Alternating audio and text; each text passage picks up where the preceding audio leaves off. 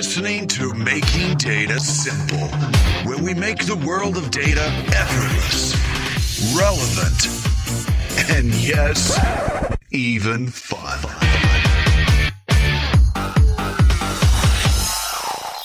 Thanks everyone for finding Making Data Simple. Al Martin here. Uh, it's a rainy day in Kansas City where I am. And I am speaking with Simon Lightstone today, who I think is in Toronto. How's the weather there in Toronto, Simon? For Toronto, it's awesome. No snow, late summer. We're is that the threshold? Is like just no snow and it's good? Yeah, more or less.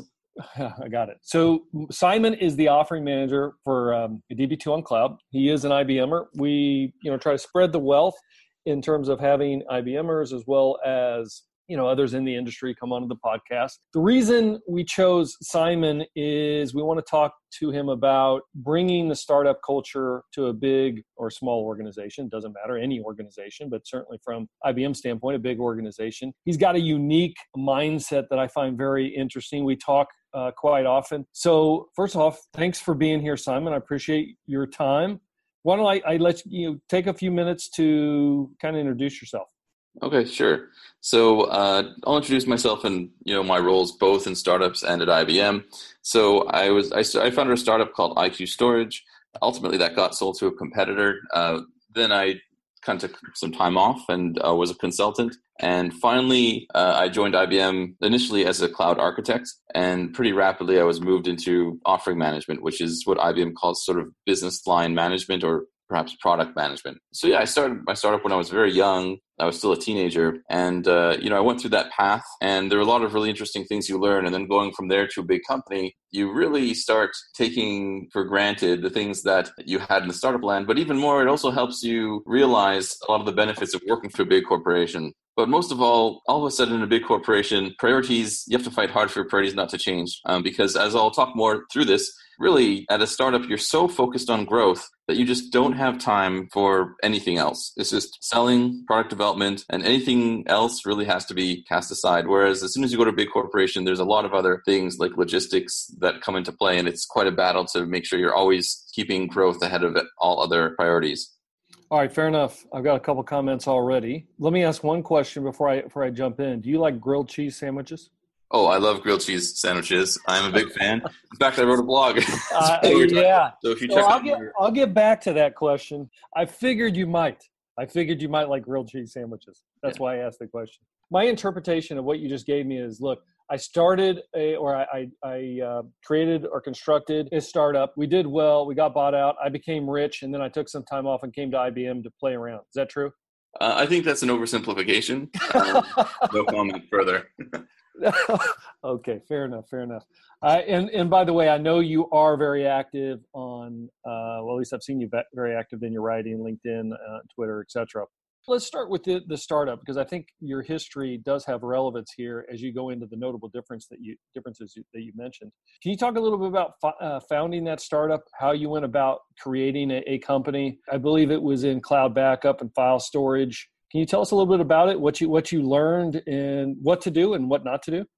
Sure. Yeah. So first of all, you know, I got the idea because I was traveling a lot and I felt I always needed my data with me. In fact, it got to the point where I was like, okay, what do I need more? My files or my physical items? And I realized I really needed my files. So that's where I built out IQ Storage, which was initially a file sharing, bit like an earlier version of Dropbox. And that's where the idea came in terms of the mentality, uh, so with the startup, you really start with nothing. So you think initially, oh yeah, I'm gonna have a, uh, an idea. I'm gonna throw it out there. I'll get like seven customers in the first month. Then you know I'll be modest. Maybe I'll get 50 in the second month. It doesn't work like that. Basically, the one thing that you realize as soon as you start anything, whether it's even an internal product line in a big company or a startup, is nobody cares. They don't care. They don't know who you are. And you realize that your whole life you've had this bias, which is that you think, oh, Facebook did well because they had such a great product, and that's all there was. You think, okay, uh, you know, Dropbox did well because they're such a good product, and that's what did it. But in fact, it's very, very hard to get attention for any product line, whether you're a big company or a small company, and to really start start that momentum. Uh, and and so then begins the great fight when you sort of realize that this void that people are not going to sign up or care about my product unless I really get in their face make a very clear statement, and frankly, figure out a engine, a growth engine to grow it. Um, and that is where the main challenge is. I think very few companies fail because, chiefly because of product. Their product is what enables them to grow and maintain competitiveness. But chiefly companies fail because they don't have growth engines to build them up. And that's really, you know, you kind of learn that the hard way. Now, to be number one, obviously, you need to have a great product. But before that, you need a growth engine. So, just as an example, you may be wondering, what the heck did I do to get awareness? Well, first I tried a whole bunch of things that didn't work. It actually took, luckily I was still young. I was, you know, living in my mom's basement, which is a huge advantage. And I tried one thing after another until I finally tried a few things. Uh, first, I tried putting uh, ads in a local magazine. That totally failed. It was a local technology magazine. I don't know if they exist anymore. And that costed, you know, about a thousand dollars of very hard earned money as a camp counselor. Then I went to that same magazine and I put a classified ad. I got a few customers who paid me $100 a month till basically I sold the business. And so so it's a good example of how even a subtle change in your in your approach, you really need to experiment. How I really grew the business then was through uh, Google cost per click and then through really just talking to IT resellers who will resell my product. But really, cost per click was the main engine. And so I learned a lot about digital marketing. And uh, keep in mind, uh, a lot of people out there who may be hearing this may have tried cost per click for their own company uh, and had mediocre results, or for their own startup uh, all I have to say is that you really need to be obsessed with your marketing engine to get out all the little wrinkles until finally you turn it around into something that has a solid ROI. Uh, so you can't just, in my opinion, hire an agency to do your advertising for you. you. You need to be obsessed with it for a little while until you get that engine refined. Just one example is, you know, with my cost per click, I would put the price in the ad, right? That would mean that if somebody's going to click that ad and charge me a dollar, then I've already qualified that that lead. That let me uh, compete uh, against way bigger competitors and really always be in the number one spot. There's a lot of things like that which which you sort of learn as you go. I'm gonna, right. pause there and. and no, that's fine. That's fine. I, so we'll get to the growth engine. I think it's relevant just to, to talk to your product just a bit. It was a cloud backup and a file storage business. Right. If I understand what you're talking about, and it was in in the same vein as Dropbox. Is that what you said? I would say so. We started off as something that was similar to Dropbox, but it was you know much more basic at the time. It did FTP hosting, sort of a more basic web interface, and then afterwards, uh, I also branched into online backup, which and that was more enterprise grade. I really hit that niche hard, and that's where you know we we did you know backup for all sorts of uh, different things like Microsoft Exchange. You know, this is basically a cloud backup system where you just install the, the agent, so to speak, on all the machines in your company and then every day it will automatically back up all the data on that to the cloud. And that was the essential recipe for the online backup portion. So did it branch into backup? In other words you started with the, the hosting and the interface to the, the hosting service. Was it backup to that hosting service or did you venture into backup and then just you know provide backup for anyone? Uh, good question. So, well, I, I quickly realized that B two B was was a way easier focus area for me. So, so very early on, uh, you know, for this file storage service, which you can really think of as drop as box.com or Dropbox. Uh, for that, you know, basically that was a web-based interface with FTP attached, right? And that was growing well, but I kept on seeing this market opportunity for online backup, and my customers kept on wanting to to do a bit more with the product and use it to back up their whole computer, and that product just was not quite uh, robust enough to be a, a managed enterprise grade backup system. And so that's where uh, I kind of took the, the leap to create a second product line and sell the online backup. And, and that's where that really happened. So in, in the end, what, where did you do better in business wise? Was it the, the backup or the actual hosting of file storage? The backup definitely overtook things, right? So that, that started growing pretty quick. Uh, but you know, both product lines were were pretty strong, and you know, the goal was, of course, to get customers using both of them. But uh, yeah, I mean, the backup definitely took off.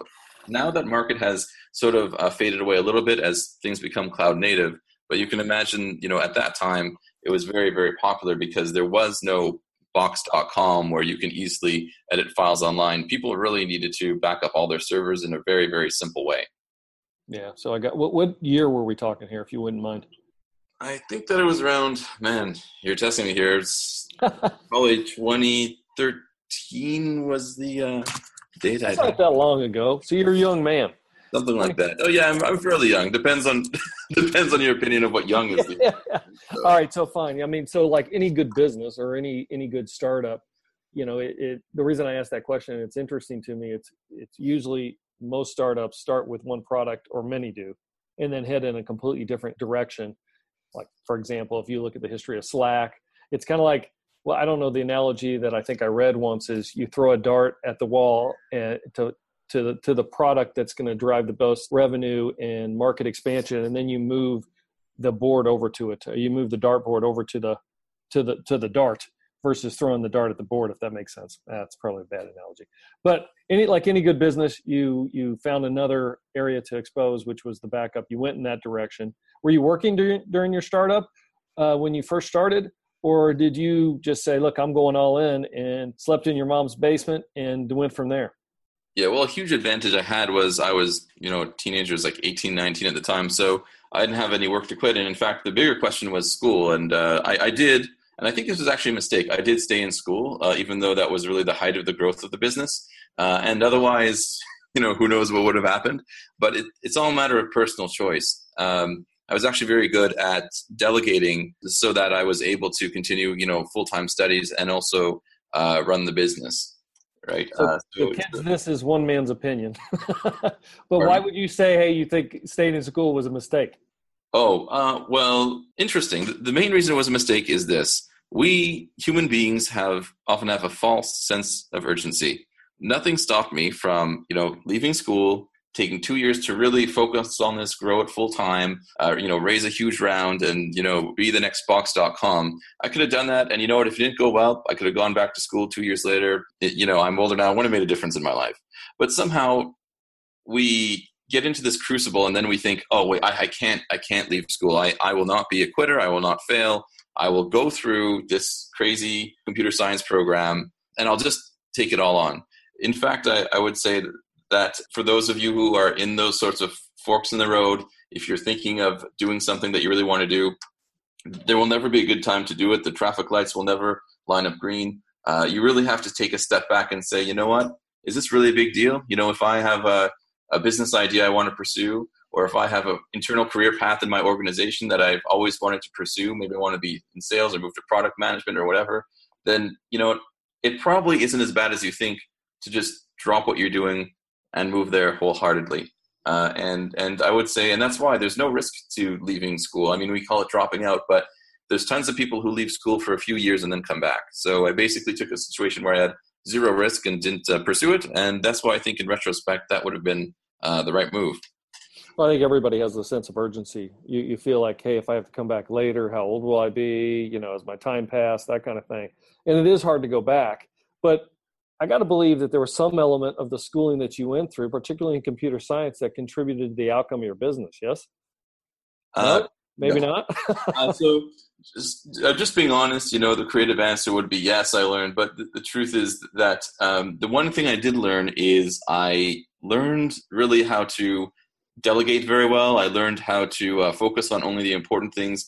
Um, and and really make sure that I build a self-managed business rather than sort of holding it up all by yourself, right? And that's I think one lesson that I that I did learn. Oh, you had to prioritize. There was no way you could make it otherwise.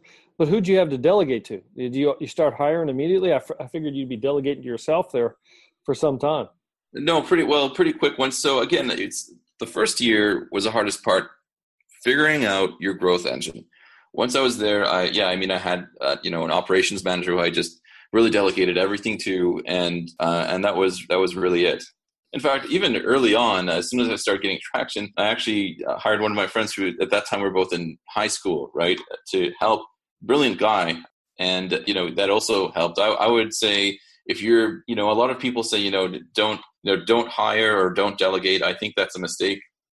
I think that if you really trust yourself to move a company forward and focus on growth, you do need to move some of those other tasks to those who really enjoy doing them and who are really good at them. And that, you know, that's whether you're in a big organization or whether you're in a small organization. So that's my view. Get some to share the workload because there's just a lot of work.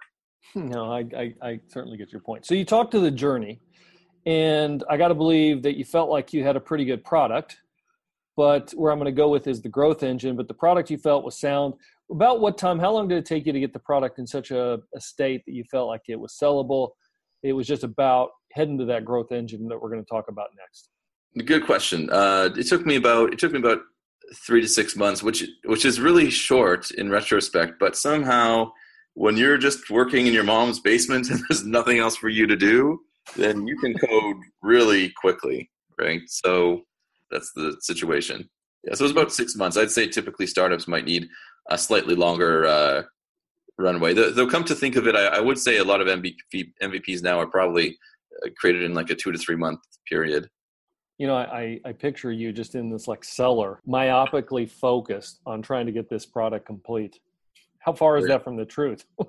that's the exact truth. In fact, it was, yeah, it was, uh, yeah, that's what it was. But you know what? I loved it. I finally had a chance to focus 100% on a problem. And when the human brain does that, it's, it can do things that you, that you could never imagine. So, yeah. and then, then you yell upstairs, say, mom, meatloaf, meatloaf, mom.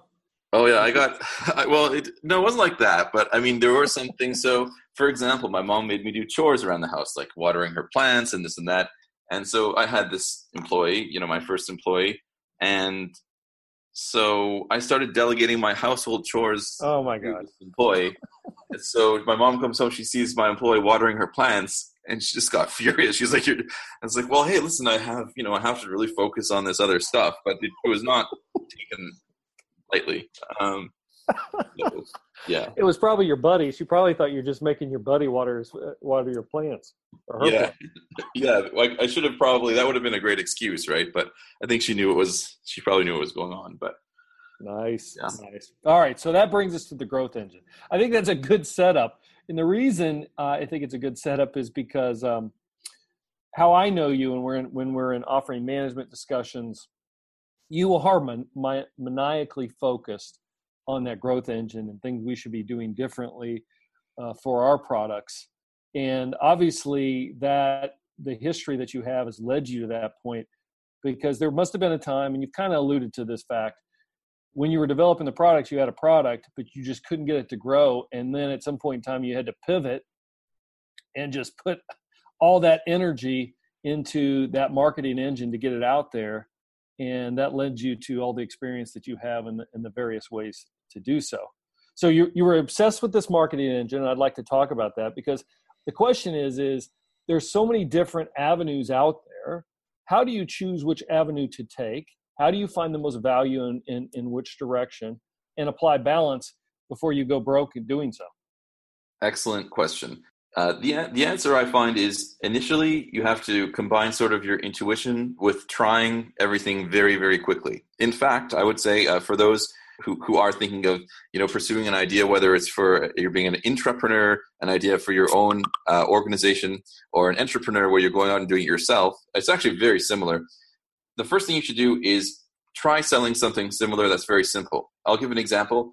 Uh, right now, I could maybe I have an idea for the iToaster. I think the iToaster is a great idea. Before I start, you know, raising capital or putting all this work into the iToaster, just put an ad on Craigslist saying, you know, iToaster, $20, you know, call me and see if there's any responses there. Right, put put a few Facebook ads. Just get a designer, a web designer, to make a mock-up. If you can't do it yourself, it's very cheap. You can go to uh, a site that where like 99 Designs or uh, or similar where you can just hire a freelancer to do this and get a mock-up of your toaster of your iToaster and then put facebook ads put craigslist ads. If you want to try uh, calling wholesalers nothing's stopping you. Again we haven't invested a penny in the product itself. What we're doing is finding a growth engine that works right? And i think that what many people will find is they'll be very surprised. Oh there's nobody interested in an iToaster right? Or the people who are interested in iToasters actually aren't willing to pay more than five bucks, which is not going to get me anywhere. And I, I, mentioned this in my blogs, but you really want to uh, practice selling and practice penetrating your market before you invest that money. Um, and this is for a big corporation like IBM. We do this in a slightly different way, and that's by you know really talking to you know our customer Rolodex and trying to get a commitment from them before we we build out a product, or at least making sure we have some traction before. But you'd be quite shocked. A lot of people take the sort of take the plunge when they pursue a new idea, internally or externally, and that's really that's really quite dangerous. Uh, the, the hard work is not is not where you should be building the product. The hard work should be validating your market and your go to market approach. That's that's my view. No, I think you. I think you're right. Uh, from my experience, most want to skip that step for whatever reason. They go into the product because they're so confident. Now that you say that, you know, first when I was hearing you talk, I thought, well, how could you be that confident in a product? But the way the way I'm thinking now, and the way you describe it, is that uh, yeah, a lot of people have that confidence because uh, they want to get on to creating something versus trying to test it and spending money on something that doesn't exist today yet, even though it should be like negligible and very negligible in in, in relative comparison. So, um, got it A couple comments I would want to make. I thought you wrote a blog that was pretty cool on this, and I think it's kind of encapsulates what you were talking about here. So I thought I'd walk through that a little bit, and maybe we can add some more color to, to some of your experience. I think the blog was called Eight Ways to Grow Your Startup Much Faster Than Your Competitors. I think what I do is walk through the steps, and you could, you know, make some of your comments and, and talk to your experience as to why you came up with the blog and why you think these are the steps. Fair? Sounds good. Sure. All right. First says try selling something. So that was essentially what you you just characterized. Anything more that you had added to that? Nope. I think that I covered it again. Uh, just some resources there. Just find a designer to make a mock-up if you need, and then uh, remember you can always have something along the lines of you know pre-order, click here, or you can use Kickstarter. I talk about that a, a bit there. You can use Kickstarter as well. And one other thing I'll mention is again, whoever does this, again, whether it's for an idea you have internally or externally, put your creative juices here.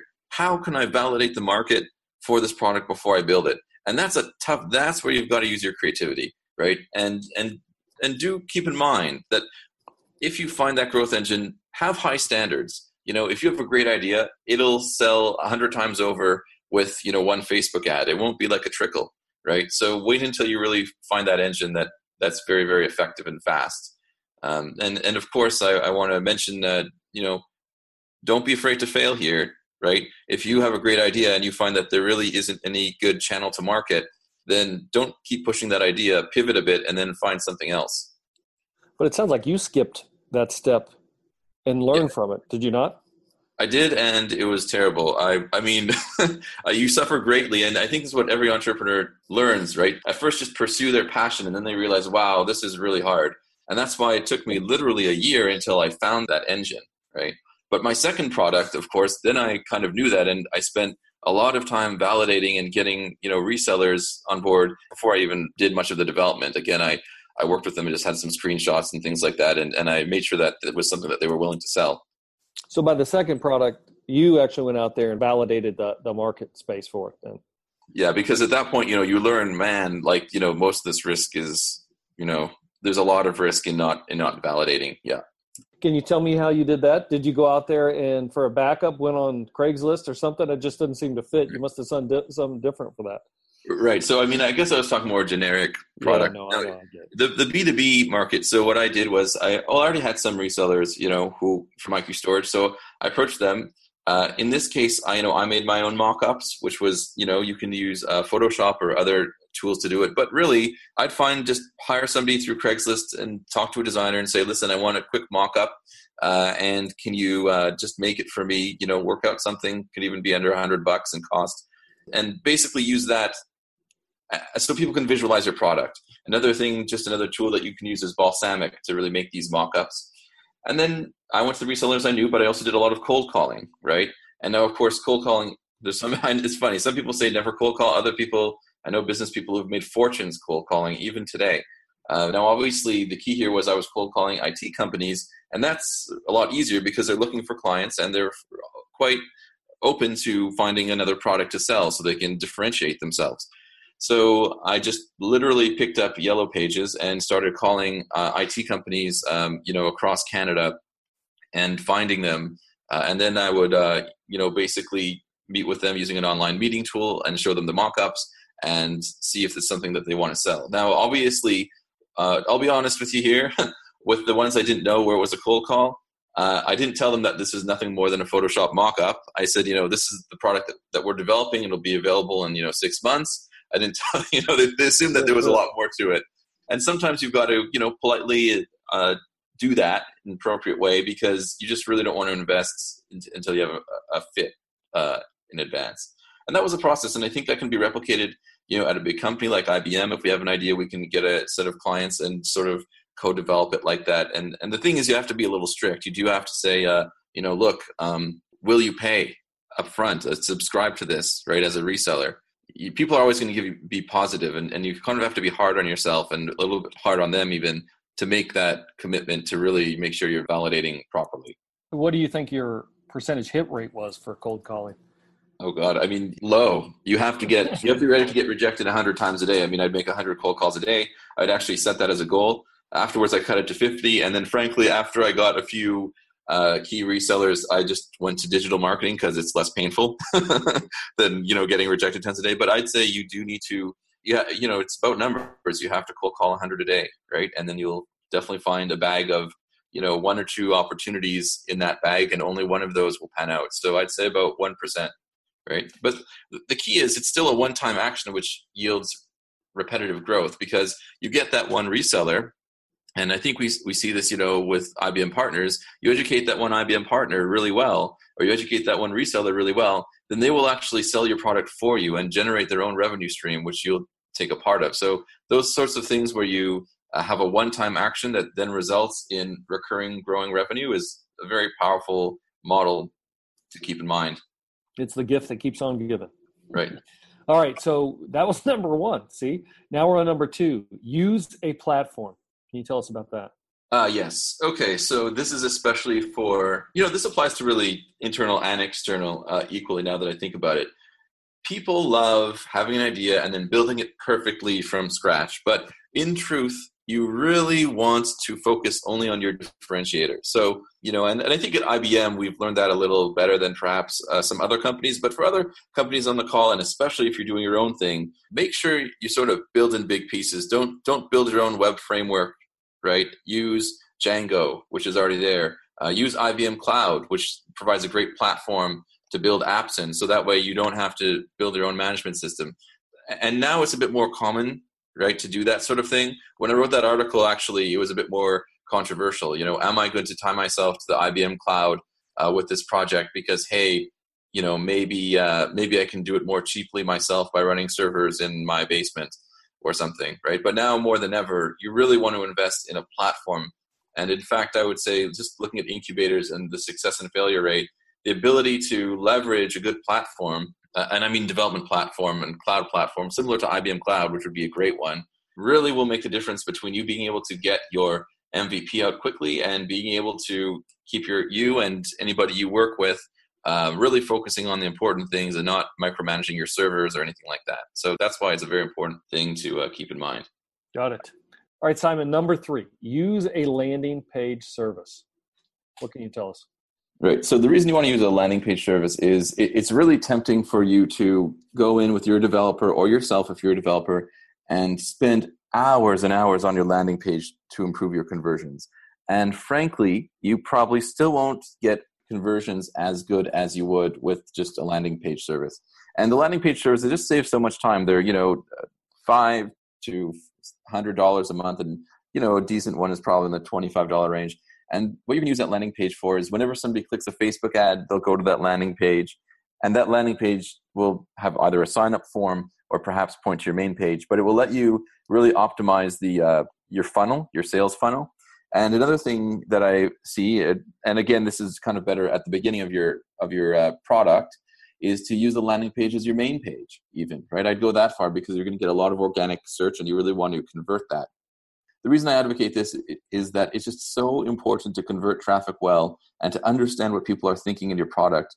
Uh, and also the cost of doing it yourself by constantly recoding, constantly moving buttons, and, and whether you're doing it yourself with a developer, it will kill your ability to move quickly. And that's why I mention it uh, as a critical element in terms of really uh, getting your company going, especially if it's a digital a digital focused uh, lead lead generation sort of company. Did you originally start out doing this by yourself?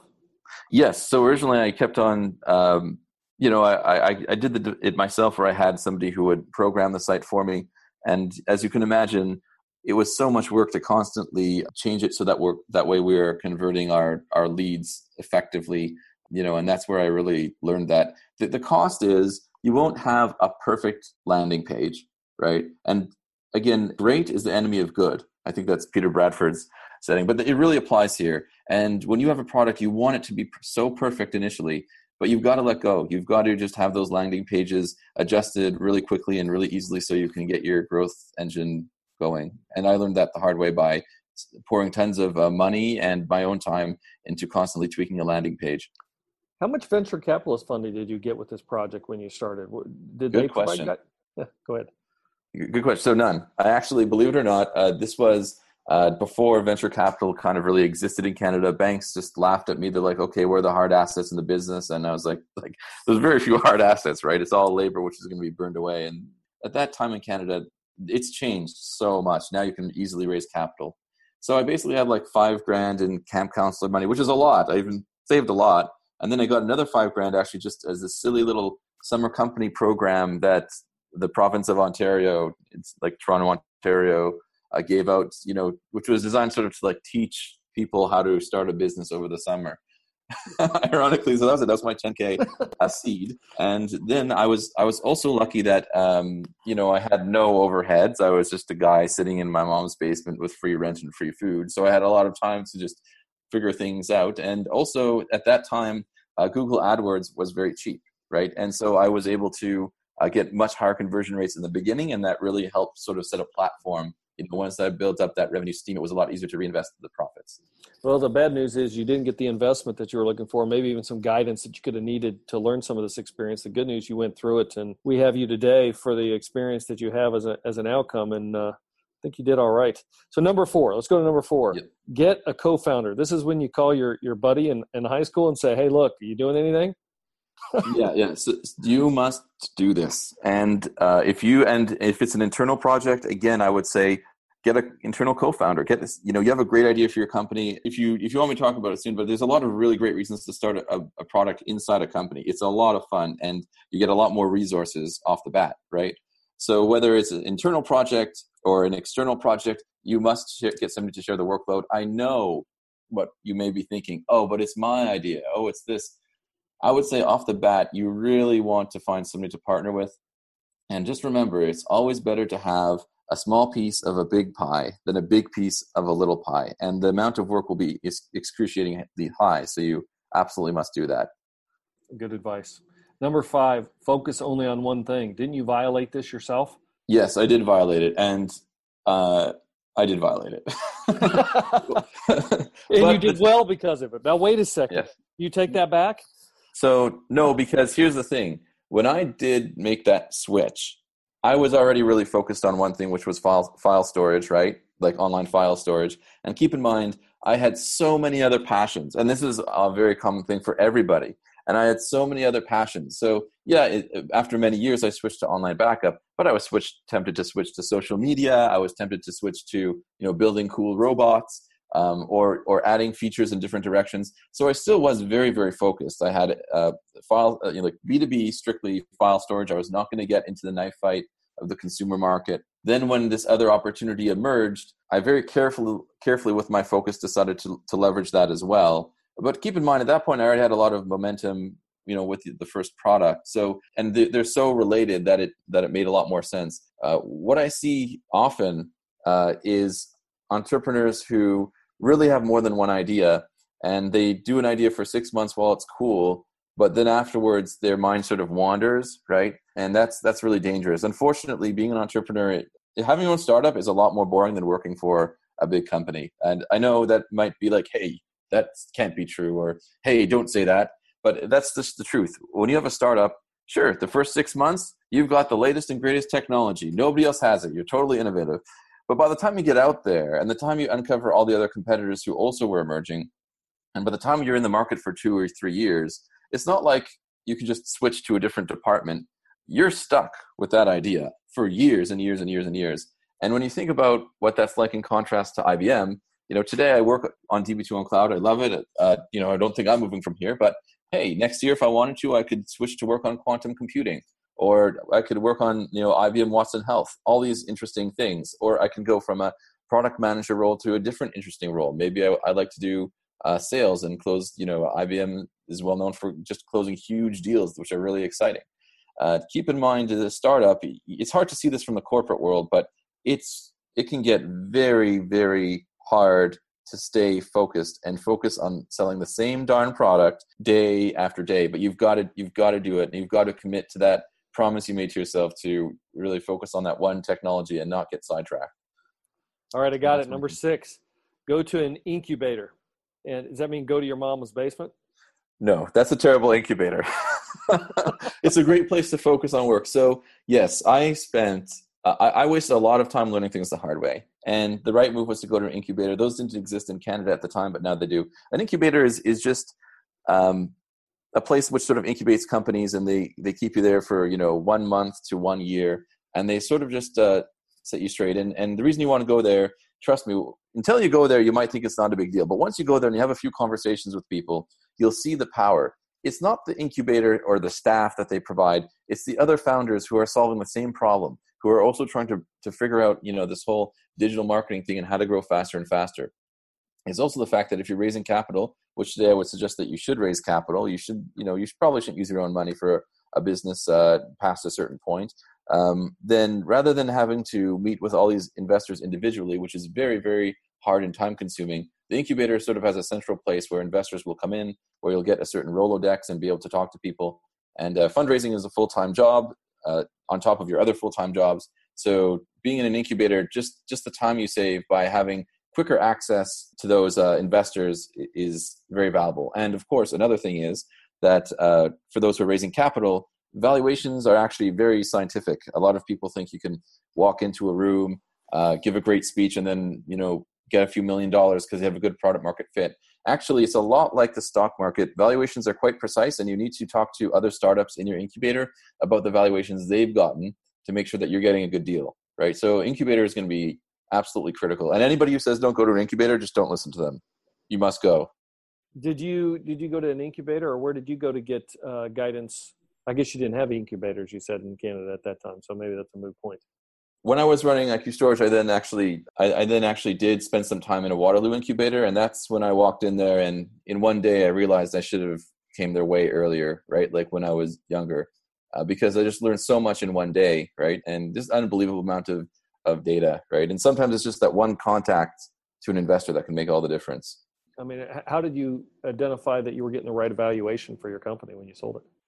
Good question. Uh, so, well, there's two types of valuations, and it's very important not to confuse them. One is your valuation when you're raising funds.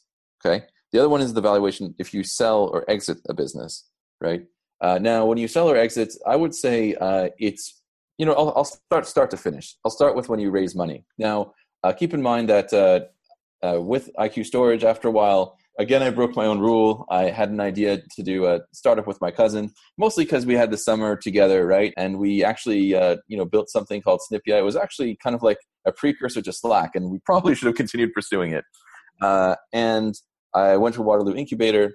Uh, we did get an offer. Uh, we decided not to take the offer because uh, at that point it was just a summer project, and and actually I raised capital. Like I got an offer faster than I thought and then for a number of reasons, he had a job offer. I had IQ Storage, which was an existing business that was growing. And I felt it was better for me to stay focused and, and not pursue this other venture. And similarly, he, you know, he was like, well, I had the summer off, but now I just graduated. I want to see what the world is like. So in the end, we did not pursue it. That was probably uh, almost certainly a mistake. so, but from that, yeah, I mean, what you ha- what you should do is valuations change all the time, and they're higher than you expect. Keep in mind, it's not your money, so I'm gonna I'm gonna be a bit brazen and throw out a number now. The number, the valuations now are much higher than this, and you should not. This is only so you get an idea of what it was like in Canada at that time when the market wasn't as hot. Uh, we had an offer of about two hundred fifty thousand dollars for about thirty percent of the company, right? So, and keep in mind that's not Simon getting a check that he can do whatever he wants with. That's money that goes into the company funds to pay for things like marketing, hiring developers, and that can be burned down really quickly at that time a product which you know literally didn't exist three months ago. Three months later we got that offer and we we decided to not pursue it further.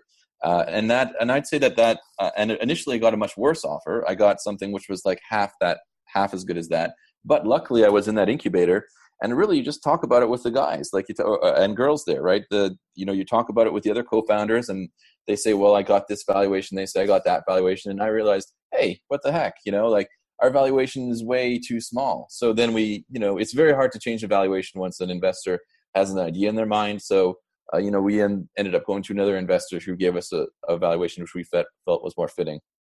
That's really that in a nutshell. And again, the, the valuations change; they go up and they go down all the time. Now valuations are far higher. Of course, uh, cost of programmers are also higher.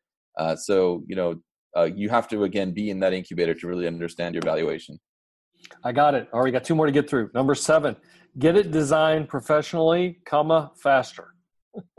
ah, okay. I'd have to refer, refer to exactly what this was referring to, but in some designers are like the hardest people to manage and uh, they are artists you're managing artists and and you need to make sure that that the designers are going to deliver something quickly uh, that you like you know my strategy is i'd say frankly you should use a third party designer whose work you like and you really want to find somebody who can turn around something which is good and that turns around quickly and they're not going to spend a million years doing it.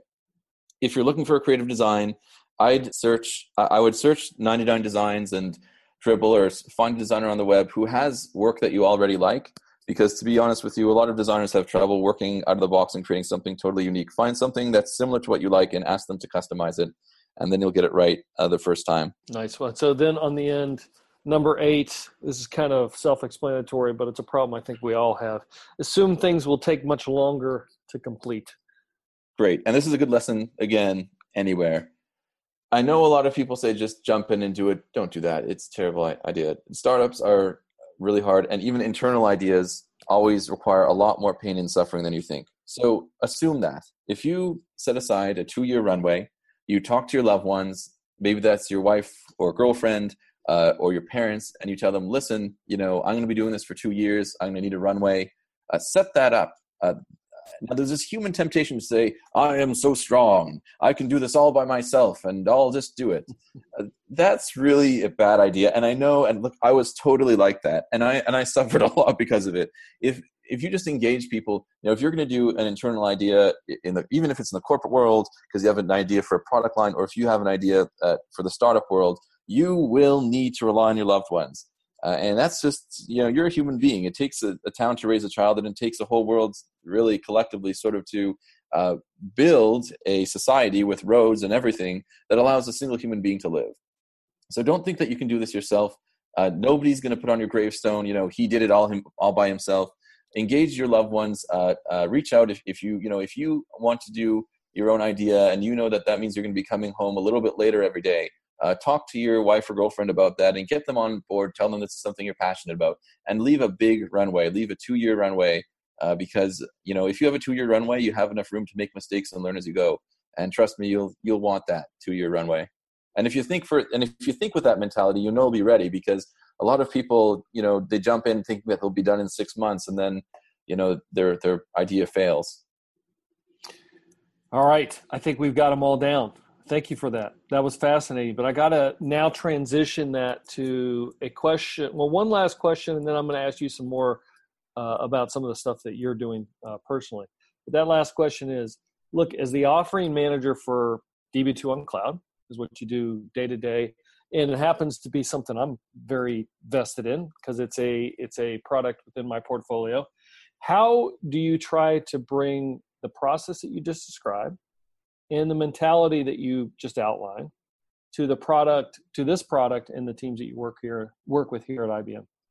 Great. So I think the number one thing is you know it's it's funny IBM is like the smallest company I've ever worked for, and I know that sounds nuts, but it, it really feels that way. Part of that is because IBM just has an amazing uh, culture and and just also the culture of caring of customers. You know, I I really underestimated how much a company can do that do that, but everybody's at your fingertips at a big company because you have blue pages or what have you. We almost see our large size as an excuse sometimes to be overly bureaucratic. And what you really need to do is just cut to the detail. So, for example, if there's a campaign in market, right, they'll say, oh, yeah, here's a graph of our 7% to 70% whatever return. Don't accept it as a chart. What are the customers we closed with that campaign? If this campaign was so successful, why don't we double or triple the the budget so we can grow even faster right ha- have that target in mind and and always cut down to is this action going to grow and it's and it's hard you'll have uh, in a big company you'll have legal concerns and this and that you know we published a benchmark showing that we totally blew amazon aurora out of the water in terms of performance. DB2 on cloud is twice the performance of Amazon Aurora. And uh, it would have been so easy. So many people in the organization, the majority, and I'm not just talking about, you know, people on the sidelines like the lawyers. I'm talking about, you know, even people in the development and marketing organization pushing back very hard, saying, you know, why are we going to publish this benchmark? It's too hard. It's too this. You've got to stay razor focused and say, you know, we're publishing this benchmark, period. You know, same with having 99.99% uptime. People told us it's just too high, higher than the Bluemix uptime when we had DB2 on cloud having 99.99% uptime. Uh, and and you just have to stay stay razor focused and say, look, there's a, there's a few things we need. We don't need a whole bunch of things. We need a benchmark showing we're better than the, than the current market leader, which we have for DB2 on cloud, and we are. We need rock solid uptime, and we have to engineer that and get it through legal no matter what. And we have to make sure that customers are confident about that. And then you know we need a marketing engine which which we can really double down on, and that's working. And that might seem simple, but you know what? It's hard in a big organization, but you need to stay razor focused and not get distracted with part numbers or bureaucratic processes um, or even just uh, people uh, trying too many things. You need to stay razor focused on a small set of things. And that's, I think, you have to think, wake up every day and say, what have I done to really add a zero to our revenue today? Right? Not just grow by 3% or grow by one customer. What, have, how, what have I done to add a zero? And if you go in with that mentality, you'll find that, uh, first of all, you'll find that you're surrounded by a lot of uh, things that aren't necessary, and you'll find ways to shrug those off. And second of all, you'll you'll make sure that every day you focus on only on what is really the most meaningful actions. That's my favorite quote from you. We get into these sessions for those that are that are listening here, and Simon always asks, "What can we do to add a zero?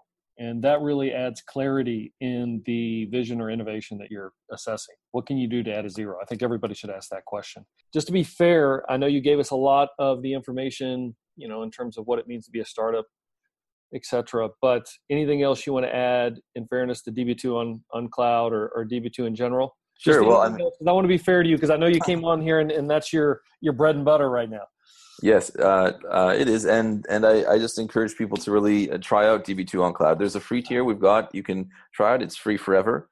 Uh, you just have to reactivate once every 30 days, and I think you'll be really surprised at what the DB2 engine can do. Uh, we've got a lot of. It's a very very powerful engine with a lot of features, um, and it'll be hard to go back once you once you try it. So give it a shot.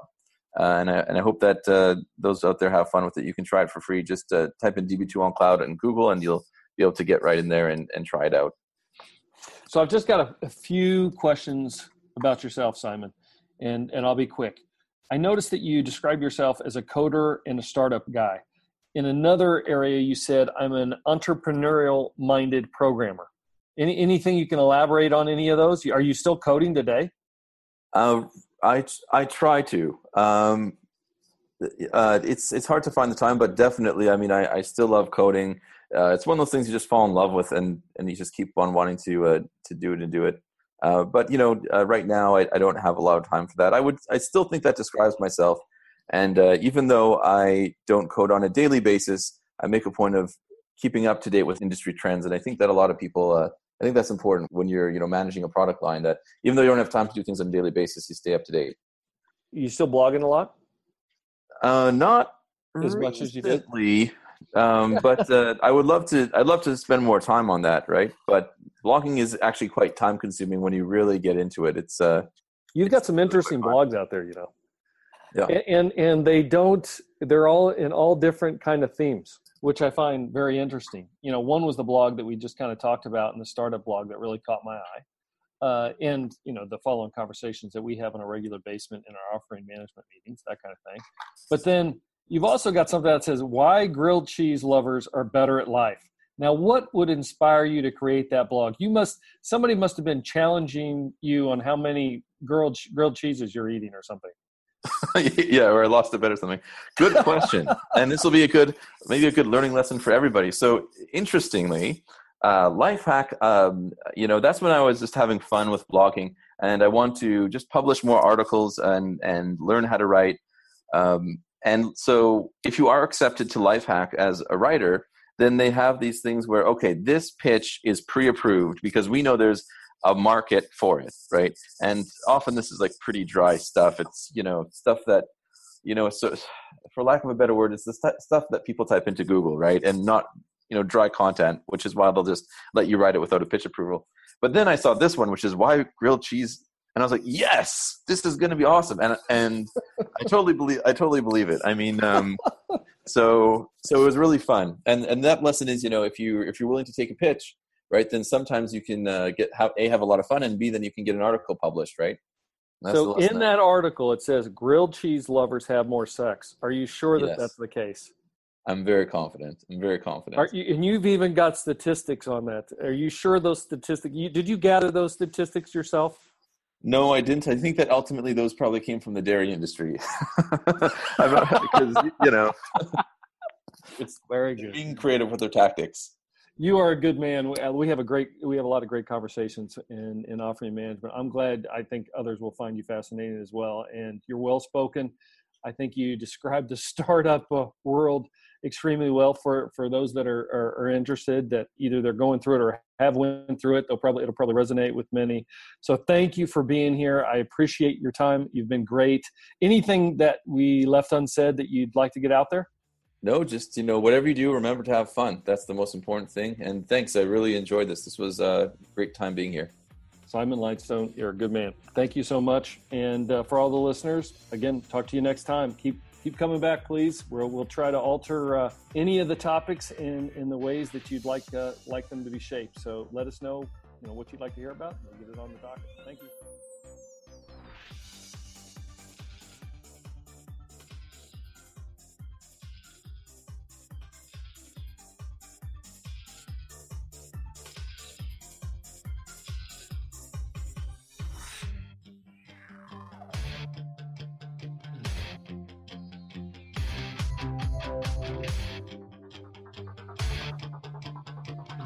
Thanks for listening to the Making Data Simple podcast, where we make data fun.